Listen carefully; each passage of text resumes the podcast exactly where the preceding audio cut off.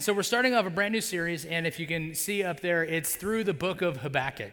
Um, and so, for those of you who, uh, who know the book of Habakkuk, which my guess is very, very few of you, uh, and for those of you who don't know the book of Habakkuk, that's the way that word is pronounced. Habakkuk. And so uh, you can pull out your Bibles now if it's on a phone uh, or physically. Uh, good luck finding it. It's in the Old Testament. Uh, he's going to be one of the, uh, the 12 minor prophets, is largely who we're going to, uh, to be talking about. But, but this wasn't supposed to be actually the series that we were going to be walking through at this point. Every year around October, I take some time to get away from the office. I spend some time praying and thinking about what it is the Lord wants us to go through for the year ahead. And I start outlining our year of teaching. And, and uh, it's been really helpful to be able to do this and to do a lot of listening and then to do a lot of research with that and to chunk off different topics, different books of the Bible, that sort of thing. But every once in a while, you just have kind of some of these empty weeks. You're like, I don't know what it is that I'm going to put in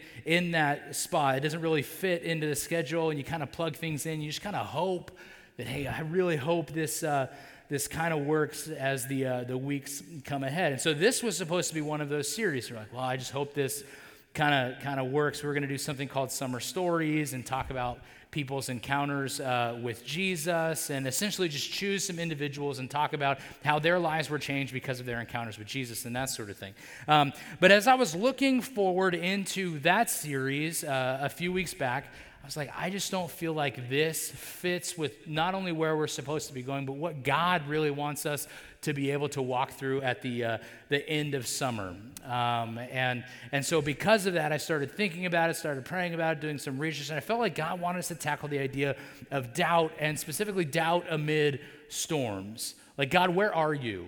Right? That's, that was kind of the feeling that I got. And as I was looking ahead, um, I, uh, I, I, stuck that in the back of my mind and I kept doing more research. And really, I like being tied to a specific book of the Bible. That's, it, it, it makes me feel more comfortable. I, I, I, feel like I'm not giving kind of my own bias and that sort of thing. Well, what, what do I want to say about it? And then I'll just find some scripture to back it up or anything like that. For me, it was more, it's always more let's find a book of the Bible, let's walk through it, and what God wants us to hear, we are going to hear in the midst of that. So I had kind of these, these things going on because we got four weeks until our Love Where You Live series that we do uh, every year. And then we have eight weeks until we're going to preach through the seven churches of Revelation, which I'm really excited uh, about that. But then we just had these like four weeks that I felt like we needed to be tied to a specific book of the Bible. And on top of that, I felt like God wanted us to talk about doubt and specifically doubt in the midst of storms. So naturally, I landed on the book of Habakkuk, which all of you, I'm sure, are very, very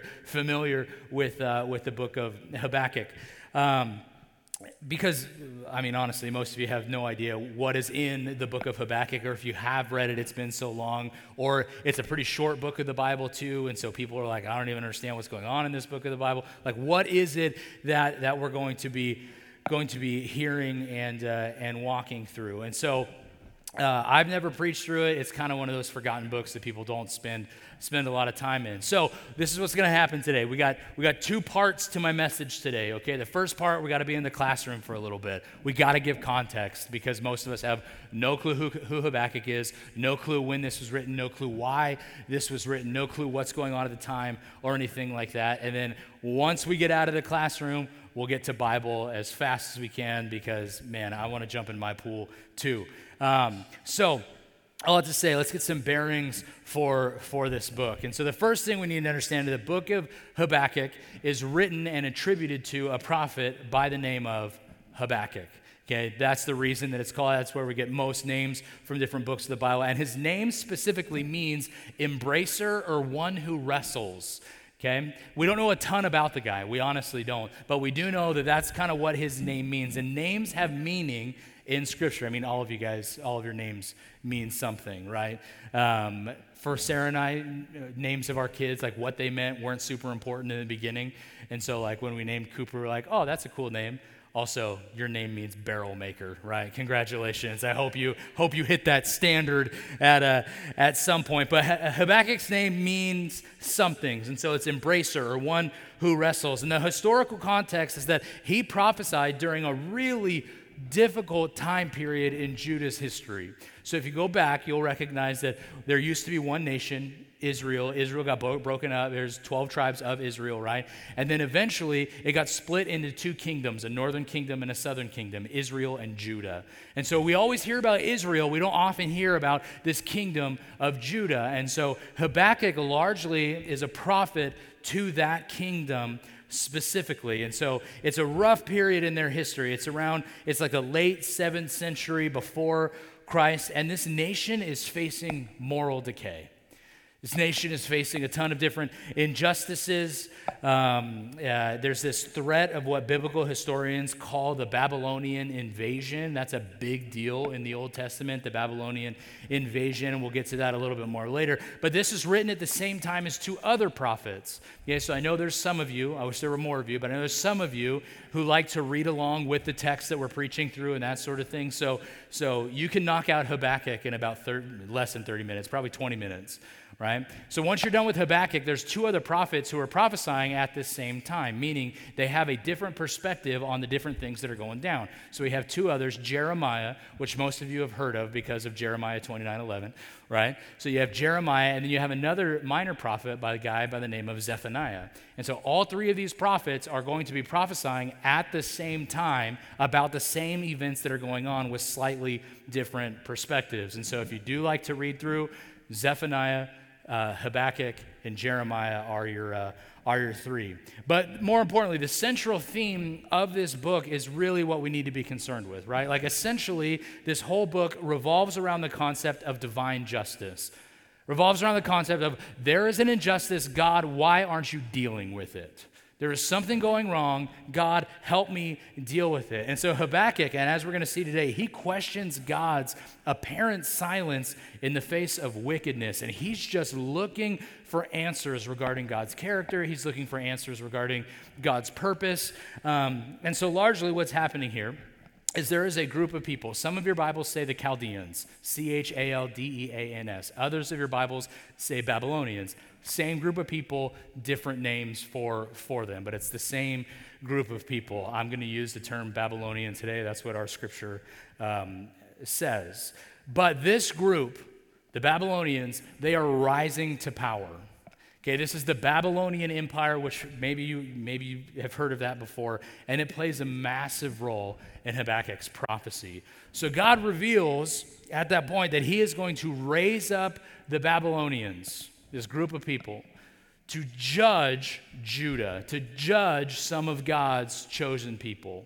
There's all these crazy people that we're going to hear about in a second, and I'm going to use this really, really immoral nation in order to judge this nation who is supposed to be moral um, and, and honoring to God. And so while all of that is happening, Habakkuk's journey, it largely kind of showcases the struggle of faith in the midst of uncertainty and faith in the midst of doubt.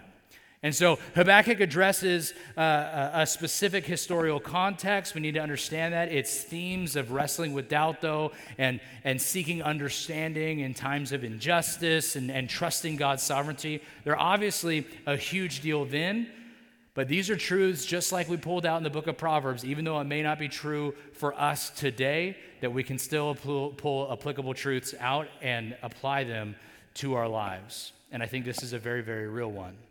At the end of the day, Habakkuk is a book about faith. That's its central theme. Everything that it, talks about is about faith. Actually, Habakkuk 2:4, which is what we're going to part of what we're going to preach through next week, says that the righteous one will live by his faith. That's part of it.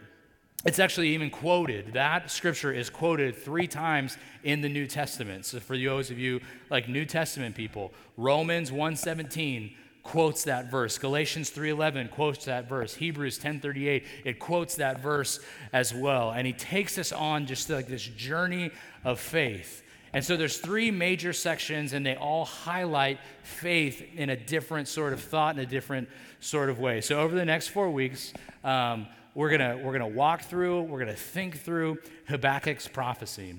Okay, and we're going to trace its journey of faith from this idea of wrestling with God when times are hard to simply resting in the insurance that when all is said and done, God's got it under control. That's what we're going to look at. And I think the reason we need to look at it is I think there's a lot of us in here that need to take a crash course on this idea. Because we don't, we don't like not having answers. We don't like uncertainty in any way. You know, when my dad walked through and died of cancer, I needed a regular dose of God's certainty. Why? Because I didn't have answers. There was nothing that I could do to fix it. All I could do was just sit and rest and be like, God, what are you doing? Tell me what you are doing. Fix this issue. My dad loves you. Surely he can reach more people with his life than he can do than he can reach with his death. Why aren't you fixing this supposed injustice, right? So if you're new to church, you may not understand that word sovereignty. It's kind of a theological word. Christians like to throw it around, but it simply means like being the ultimate source of all power. There is one person who is going to be the ultimate source of all power, all authority over everything and anything that exists. And only God can make that claim of being sovereign. Even for you parents out there who are like, I am sovereign over my children. No, there's not. They got secrets, right? You don't have all authority over them. You may think you do, right? But when you're not around, that authority goes away. Okay? And so, this idea of God's sovereignty, and that's the reason that God alone is worthy of worship. He's superior to all other gods, and, and that makes him and him alone worthy of our worship. But for you, maybe for you, it isn't like loss of a loved one, like it was for me. Okay, maybe that's not the issue. Maybe it's a lost job. Maybe it's a, a divorce. Maybe you're struggling with like anxiety and depression that stems from fear of the unknown.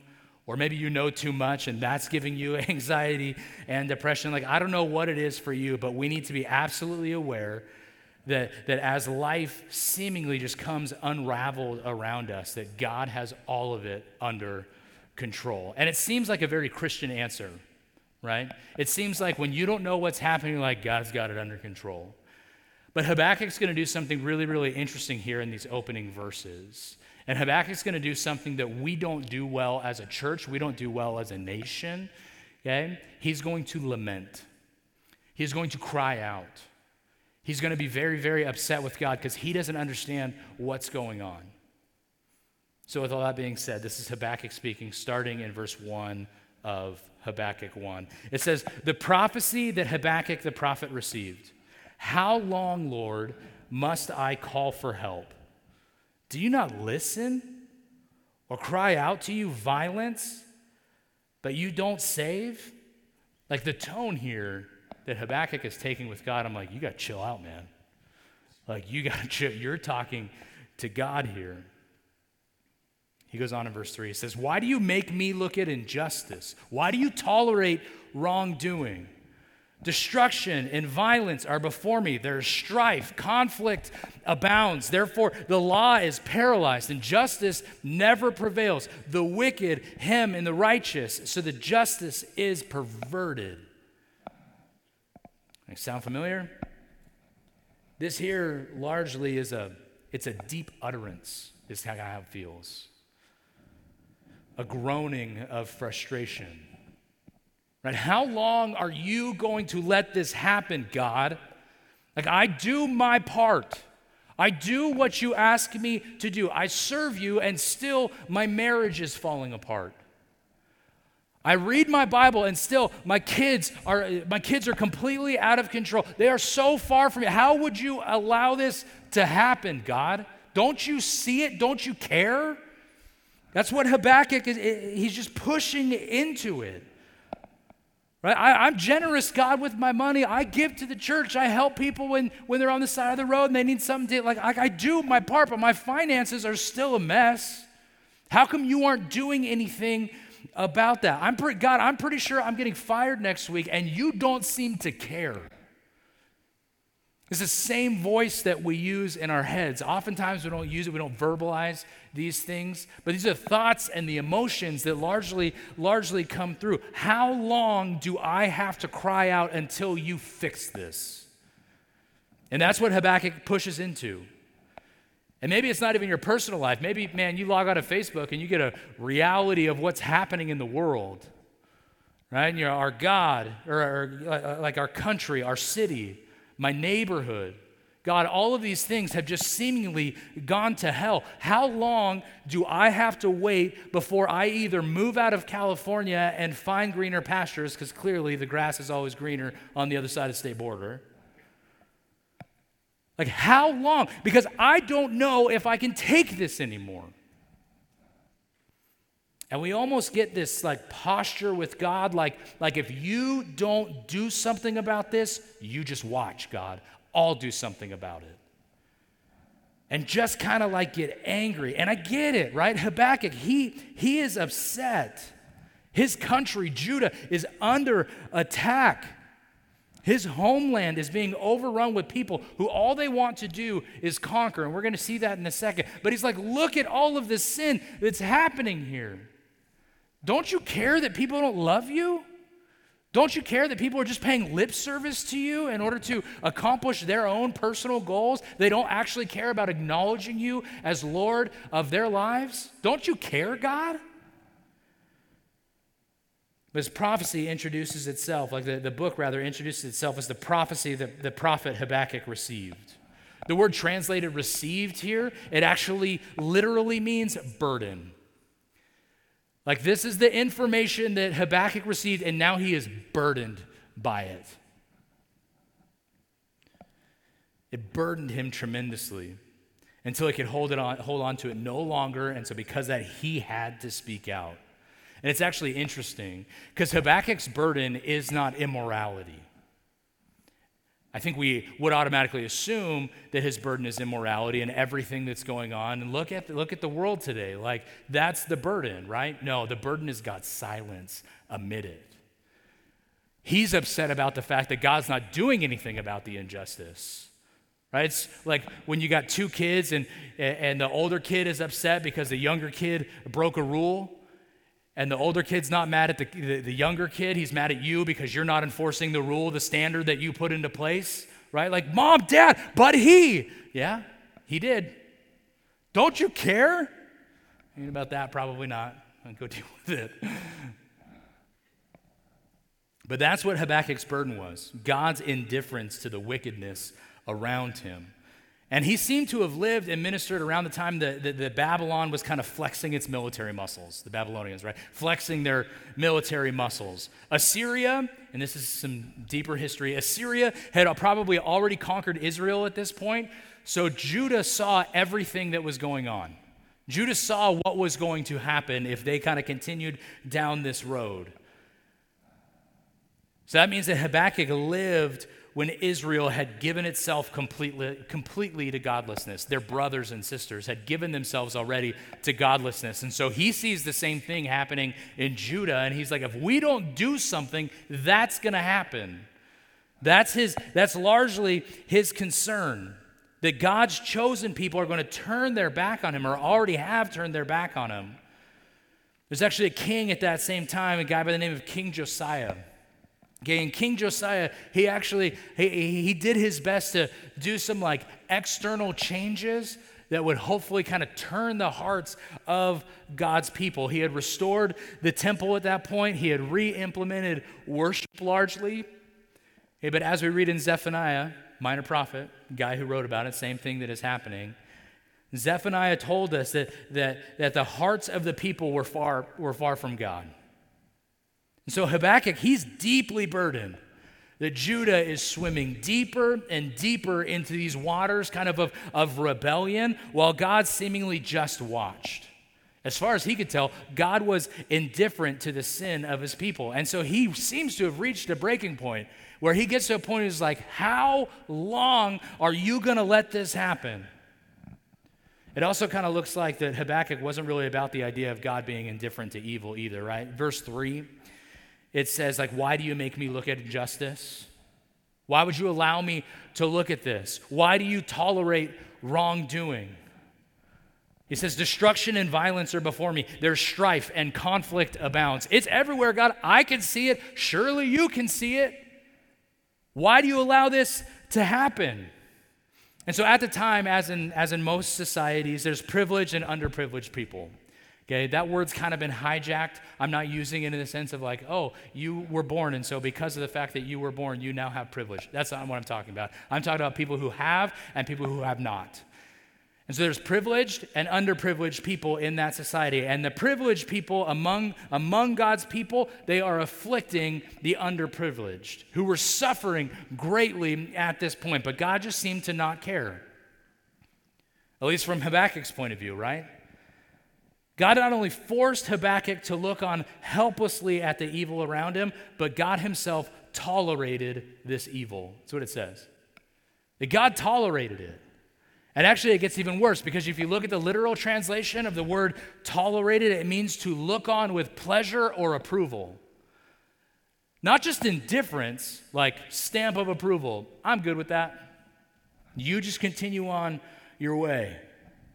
So, from Habakkuk's point of view, God was not only disinterestedly failing to do anything, but he was actually actively approving of the oppression that was going on. That was Habakkuk's point of view. And so he goes on, he complains that the law is ineffective. We're talking about the Mosaic law here, right? It starts with the Ten Commandments. It's what is written largely in the first five books of the Bible. He's like, Your law now is ineffective. So not only is Habakkuk like, God, how dare you? Now he's like, Hey, that law you created, it doesn't work. It's ineffective at this point. How could laws, God's law be ineffective, right? God's law is perfect. It says not to murder people. We all know you shouldn't murder people. So, how is it that that could be in, ineffective? Paul actually says in 1 Timothy 1 8 that the law is good provided we use it legitimately. We use it the way it's supposed to be used. Right? And so, by implication, then the law is not good and the law may be ineffective if it's used illegitimately. It's helpful then to ask what legitimate use is the law to us? And not even just today, but back then as well. Ultimately, for you note takers, here's a list for you. You can write down a list real quick, okay? But here's a, here's a list for you. There's three uses for God's law. What's the point of having God's law? The first thing, the first reason for God's law is to show us our sin. It's a mirror for us, a bar that we're supposed to hit. So if we do something we're not supposed to do, or we do something like, I wonder if that was a sin, I should look at God's law. God's law says I'm not supposed to kill people. I killed someone. Okay, that's an issue right? It shows us our, our sin. The second, the second reason for God's law is to reveal his character. When we look at God's law, we understand what it is he cares about. The more I, I read the Old Testament, the more I recognize how holy God is. I know a lot of people read the Old Testament and they're always like, man, that God is mean. I'm like, no, that God is holy. That God is set apart from everybody else. He is above everything else, and He requires this sort of obedience to Him. And so it re- largely reveals God's character. That's the second thing. And the third thing, one that we don't like to talk about very much, is, is his law should be used to govern civil law, specifically back then. Right? So if the Jews were using the law to reveal their sin, they were using the law to understand God's character, and they were using the law to govern their civil behavior, it would have been effective. Habakkuk's not saying here, like, hey, it just doesn't work. They're using it wrong is what we can pull from this. So Habakkuk kind of kind of surveys the ethical landscape of everything that's going on at that time, and he saw that it had been proven ineffective at accomplishing these goals. Why? Because the reason is that they were using the law illegitimately. They were using the law to earn favor with God and to show their superiority to their neighboring nations. They're like, hey, look, I, I kept that standard.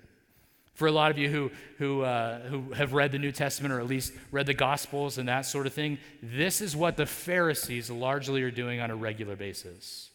That the law is ineffective for the Pharisees because they're not using it the way they should. The Pharisees are using the law to show their superiority over other people. Look what I did. Look how great I am. Look at how much money that I gave. Look how many steps I didn't walk on Sunday because then it would have been considered work right? Like all the, I didn't pull a weed in my flower bed today because it's time for Sabbath. I need to rest. And talking about these things and making sure everybody knows how much better they are because of the fact that they followed the law. That's a wrong use of the law. And so, because of that, since, since the people of Judah were using that law illegitimately, it's proving ineffective. And the justice that Habakkuk wanted, of like, hey, God, do something, fix this, the justice he wanted, the justice that he hoped for, it never materializes. He wants to see it happen, but it doesn't materialize. Right? Anytime we do something for kind of our own pleasure and use something like in a way that it wasn't intended to be used for, bad things are usually the result. Case in point, we celebrated Fourth of July a couple weeks ago, and um, you know we did our uh, we did our fireworks, and we had some family over and that sort of thing. It was a great, great time. But as we're like shooting off fireworks, I'm I'm thinking to myself like, these aren't the same fireworks I used as I was growing up, and all of our fireworks were legal. I know the rest of the town, it was like war zone. All of ours were legal, okay, in case anybody was gonna come down on me later. But we're lighting these off, and I'm like, hold up. These aren't the same fireworks I used as a kid. Like, where's the piccolo Pete's? Where's the ground blooms, right? Like, where are these things that we used to be able to use? Like, I want to light a piccolo Pete and have it scream at me for 10 seconds. Like, that's the sound of freedom, you know what I mean? Or beyond that, like, where's the ground blooms? I want to light a firework and I want to have to like dodge a firework as it's flying in a direction that I don't know where it's going to land. And so I'm thinking about these things. I started thinking about like when I was a kid, right? And I started thinking about like those piccolo Pete's.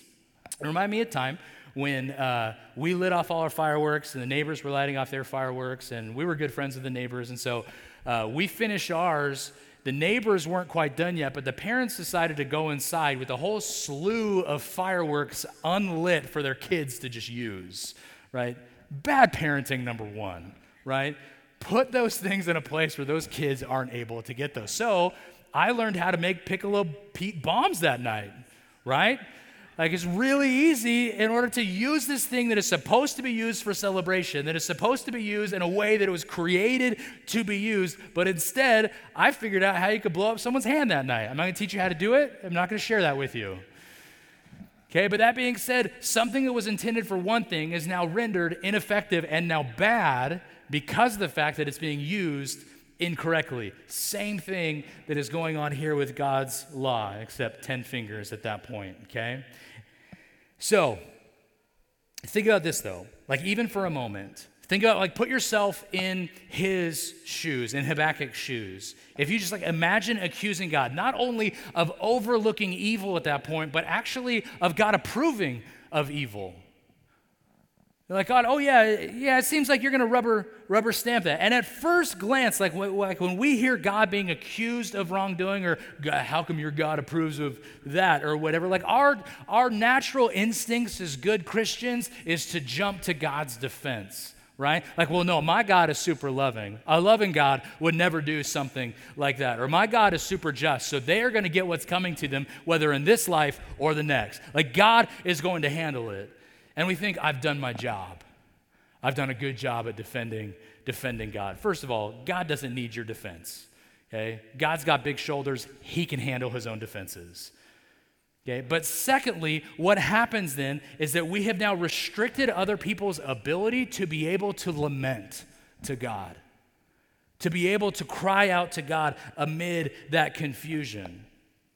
And I'm not saying this is always wrong or anything like that, but that reaction trains us to always want to have the answers.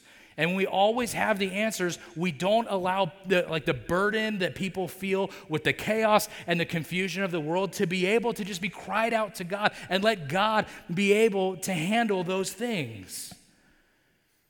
A while back, a, uh, a pastor of mine actually said this about lament, said this about crying out to God like Habakkuk is doing here. He's, he's defining biblical lament. He said, Lament is taking your complaint to someone who can do something about it.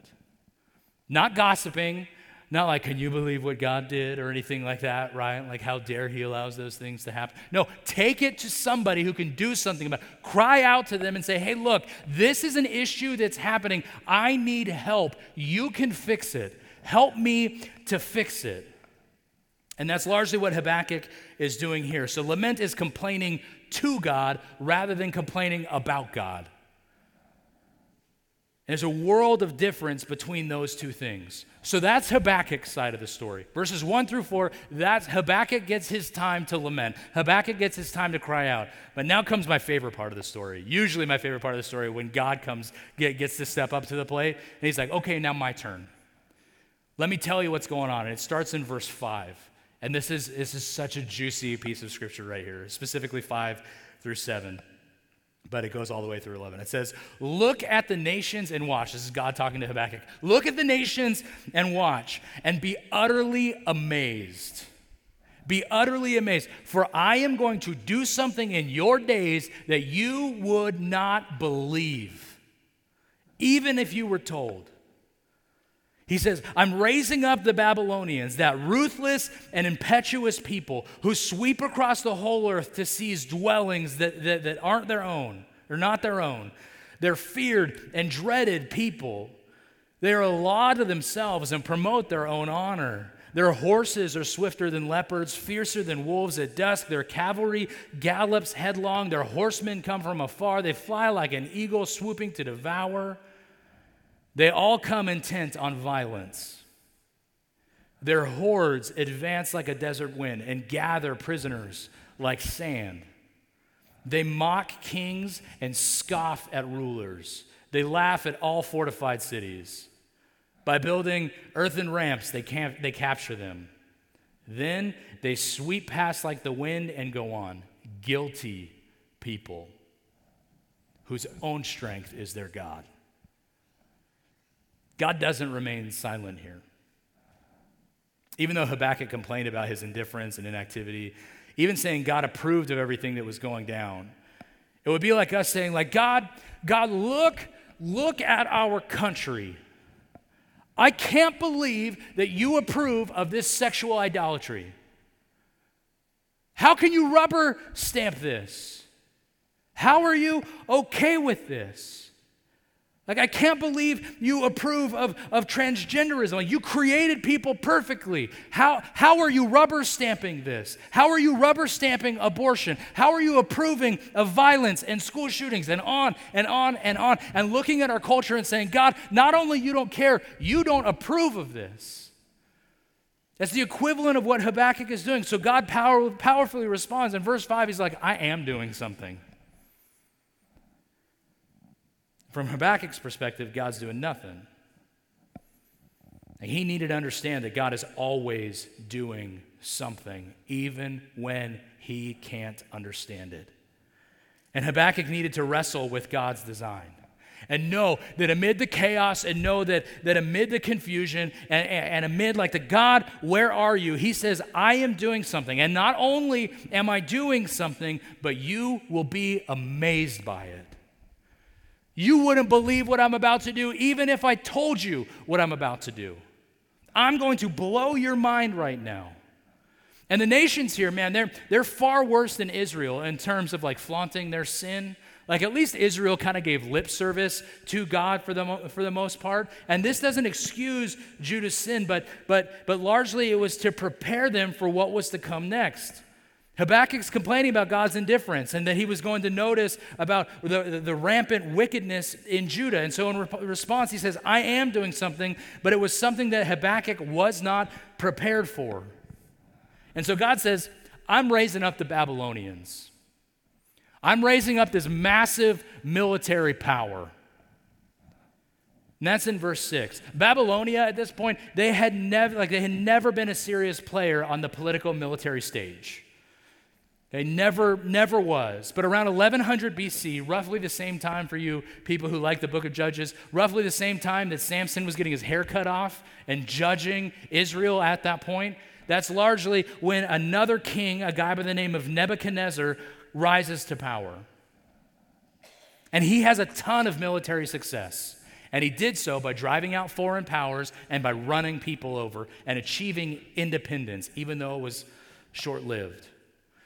And so the scripture says that the Babylonians, they're, they're bitter, they're impetuous. They're this nation that just marches across the earth's open spaces to seize territories that aren't its own. That was their goal. I'm just going to run over people. I'm going to expand my territory. Their only goal, their single goal was conquest. Bloodthirsty. And they seized land wherever they went. Verse 7 talks about the fact they're fierce and they're, they're terrifying. Their views of sovereignty stems from themselves. Like, if I'm going to do something, I have the power to do it. I don't need to rely on anything or anyone else in order to get it done. I'm good enough. Watch what I can do. It talks about that a little bit in verse 7. And they're not ruled by any law. Like the Jews, at least, like I said, they paid lip service to, to God's law, which gave rules for kind of warfare and different things that they did. Even if they didn't obey it from the heart, they at least did it because that's what they were supposed to do. The Babylonians, man, they made up rules as they went along. Like, I'm going to do whatever it takes in order to conquer this nation, to conquer these people. That didn't work. I'll try something else. If they felt like raping and pillaging and murdering, they did exactly as they pleased. No authority to answer to. And even beyond that, and even more frighteningly, they had the military might to back their desires. This isn't like, hey, don't go to that part of town. There's a rough couple of people over there. This is an entire nation with a military behind it that is just like, yeah, go do what you want. Go conquer land for us. No rules. Go ahead. And so it even says that their horses, they're, they're swift like leopards, right? And they're more fierce. They're fiercer than wolves at night. And, and, and in a pre industrial era before tanks and guns and, and all of that stuff, a nation's cavalry was its strongest asset. That was largely what was going to be most important. So, this Babylonian cavalry was superior to its opponents in every way strength, speed, stamina, all of the different things. And the actual warriors riding those horses were as well trained as their arsenal was fierce. These were people you did not want to mess with. Verse 8 talks about the, the, the, the, horsemen in general, how they charge ahead and they, they come from distant lands. They fly like eagles. They swoop down to devour. And their intent to devour was matched by their training to do so. And so the Babylonians, they're not coming with an offer of peace. They're not like, hey, can we just fight until we're both tired and then we'll both throw up a white flag and call it good? We'll draw a line right here and call it a boundary. That wasn't their intent, that wasn't their goal. Peace was not on the table. A treaty was not part of the agenda, and there would be no negotiation here. Verse 9 talks about the fact that all of them come just to like just to do violence, and their faces, they're, they're set and they're determined to do so. They gather prisoners like sand. They're single minded in their goal to destroy everything, and nothing was going to stop them. They mocked kings, they mocked rulers. Those guys were a joke to them. They laugh at every fortress. Warfare was just child's play, and they were supremely confident in their ability to emerge victorious. And their confidence is well founded. Right? They swept through people like wind. I don't know the last time you've tried to stop wind, it usually doesn't go so well, and my umbrella usually ends up in my pool. But that's who they were. And the summary at the end of verse 11 largely captures it well, where God says, Guilty people whose own strength is their God. Right? They were, they were exactly as bloodthirsty and violent as Habakkuk feared that they were going to be. And the army wasn't going to be stopped. It would actually follow its God, and its God was its own strength. Whatever it could accomplish by strength, it would do. Nothing was going to restrain it. And as we kind of listen to this description of the Babylonians, you can maybe better understand Habakkuk's disbelief.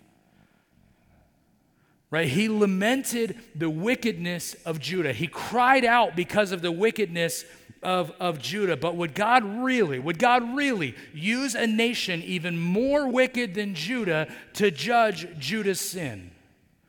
We have some people over here who are really, really wicked, and other people over here who are supposed to be God's people but are kind of wicked. So you're going to use the really, really wicked people to judge the not as wicked people? Like that's your that's your plan? God, like how could it possibly be right for the righteous to suffer at the hand of the godless? How is that okay? And as we wrestle through this, I just want you to think about a few things. Like, first, God is not as committed to our comfort as we are. Hear that. Let me say that again for those of you who are upset that it's warm in here today. God, sorry, I'm upset about it too. God is not as committed to our comfort as we are. In America today, we've kind of bought into this subtle form of prosperity gospel where we kind of think that the church must always be in a position of power and the church must always be in a position of, of prominence, right? And we know that we have a great commission. We know that we're supposed to go, we're supposed to make disciples and baptize them in the name of the Father, the Son, and the Holy Spirit, all that stuff. And we think that the only way to do that is prominence. Why? Because that's all we know. Right? That's how we were born. That's how it's where we grew up. And the moment there is even the slightest hint that we're losing our power as a church or like as a people group of Christians, we fear that the kingdom of God is at stake. We're terrified at that point. Freedom religion, religious worship, it's enshrined in our Constitution. I think it should be enshrined in our Constitution. I'm with you. And societally, this next thing I'm going to say, it feels like it's changing a little bit, but many of us grew up in a world in which Christianity has been viewed with a degree of respectability. Right? Like even today, politicians, people who are starting the political process, whatever, know the power of simply paying lip service to God. I was saying, yep, I'm a Christian. Oh, he's a Christian. I'm going to vote for him. Like they know that power. The problem is, though, is because we have enjoyed this position of power for so long, we think that it's something that God owes to us. The era in which we live is weird, that Christianity is mainstream. We are a fluke, actually, if you look at the history of Christianity. And so, this power and this prominence is, is not normal. And so we think that God kind of owes it to us, or at the very least, that it's something that He is deeply committed to preserving, right? I mean, after all, God is even more concerned about the progress of His kingdom than we are. So why wouldn't He? And the progress of His kingdom depends on Christianity and power, He's going to protect that. Don't worry about that. It's the other side, though. Because Habakkuk actually teaches us that God is far more concerned about our holiness than our happiness. He's far more deeply committed to our conformity to his son than he is concerned about our comfort. Like, if God needs to inflict pain in order to produce holiness in us, guess what he's going to do? Inflict pain. God's not concerned about your comfort, he's concerned about your holiness. And this is what he's telling Habakkuk here. So we should take this exhortation to walk in holiness real seriously. But beyond that, and now that I've stepped on all of your toes, be encouraged, though, from this text that God is always doing something. And I think this is where most of you are going to feel this. Uh, I believe it was John Piper who said that when things seem bleakest, we should remember that God is always doing something, even if it's in the dark. And we don't think about that oftentimes. We just think he's missing. Habakkuk could not see any evidence of God's activity, but God assures, assures him, I am doing something. He's always at work, even when we see no evidence of it. And this assurance should fuel our faith, and this assurance should fuel, fuel our prayer life. It's actually funny because as you think through it, we think, oh, this is unfair. We think, how could God use the unrighteous to judge the more righteous? Can we just stop for a second and consider God's greatest, most unfathomable act of all? And we're going to see it next week. Habakkuk couldn't, could not fathom why God would judge a more righteous nation with a more wicked nation. It didn't seem right to him. And for us, it probably doesn't seem right as well. But it's the same principle that underlines actually the beauty of the gospel.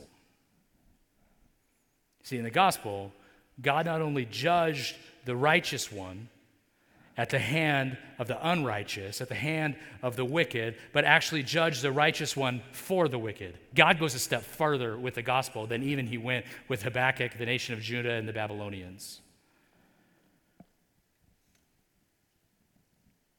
God said of the Babylonians in verse 11, they are guilty. Their strength is their God. You look at that verse in verse 11, it's like you copy and paste that onto every single one of us in this room. That they are guilty. Their strength is their God. Because in our sin, we stood guilty before God.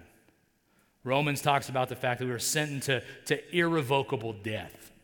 There is nothing that we could do. The wages of sin is death. We were destined to eternal destruction from God's presence. But Jesus, it's my favorite part of the gospel. But Jesus, the righteous one, he comes and stands in our place. He's nailed to the cross and he's killed by lawless people, not because of the guilt of his own, but because of our guilt, right? He took our death so we could receive life in him. And maybe for some of you in here, that, may, that might be a truth that maybe feels and seems unbelievable. But guess what God says in verse, verse 5? You're going to be utterly astounded by what I do. I could tell you, but you're not even going to believe it. I'm going to make dead men live. I'm going to I'm going to turn trash into beauty. That's the God we serve. He came to hang on a cross so we could be with him forever. Even over the course of the couple thousand year history of the Jews, you don't think there were times when the Jews were like, hey, where's this Messiah that you keep talking about? Like, where's this Savior that you keep promising, God? Like, where, where are you? And then God did send him. And granted, he sent him and he was like, this guy, born in a barn, you don't know what I'm doing, but you cannot fathom what is about to take place. It's the reality of the gospel. God, why aren't you doing something? He is doing something, and we will be utterly astounded by it. Amen? Let's pray. Heavenly Father, God, thank you for Habakkuk, largely a book that gets over, overlooked. So thank you for your word in that. But God, I just, I, I just feel like there's people in this room who, who just simply need to cry out to you, who need to just, man, just utter out to you, lament to you. They're like, God, I don't get it. I don't know why you're doing this. I don't know why you're allowing this to happen. But talking to you about it, bringing it to you because you can simply do something about it. If that's if that's you today with head still bowed and eyes still closed, man, just in the quietness of your heart, just lament. God, why, why are you allowing this to happen? And then, God, in the same breath, I just pray that we would, we would also sit here and recognize that, like, you're sovereign. And so, God, I know you're doing something, but that doesn't necessarily make it easier for me right now. But I have assurance that you're good, and I have assurance of your character, and I have assurance of the fact that you are just sovereign and above all. And so I'm just going to sit in this and trust in the idea that you've got it taken care of. And maybe there's some of you in the room with heads still bowed and eyes still closed who have never, never acknowledged the fact that God is Lord that you want to enter into that ability to bring something to someone who actually do something about it. And if that's you and you just recognize that, man, God sent his son to be the savior of the world, that he is doing something, even when he doesn't, even when we don't feel like it. But he sent his son to die on a cross for each and every one of our sins. If that's you today and you want to make that acknowledgement, you can simply pray. Pray along with me. We pray the ABCs here. Say, Father, A, I admit that I'm a sinner in need of a Savior, that I have fallen short every single day, that I'm a sinful person. But B, I believe you sent your Son to die on a cross for me. That He took that shame, He took the guilt, He took the sin with Him to the cross, and that He conquered death there and see that now I choose to follow you every single day. Even when I don't hear you, even when I don't see you moving, that I choose to follow you. It's in your son's name we pray. Amen.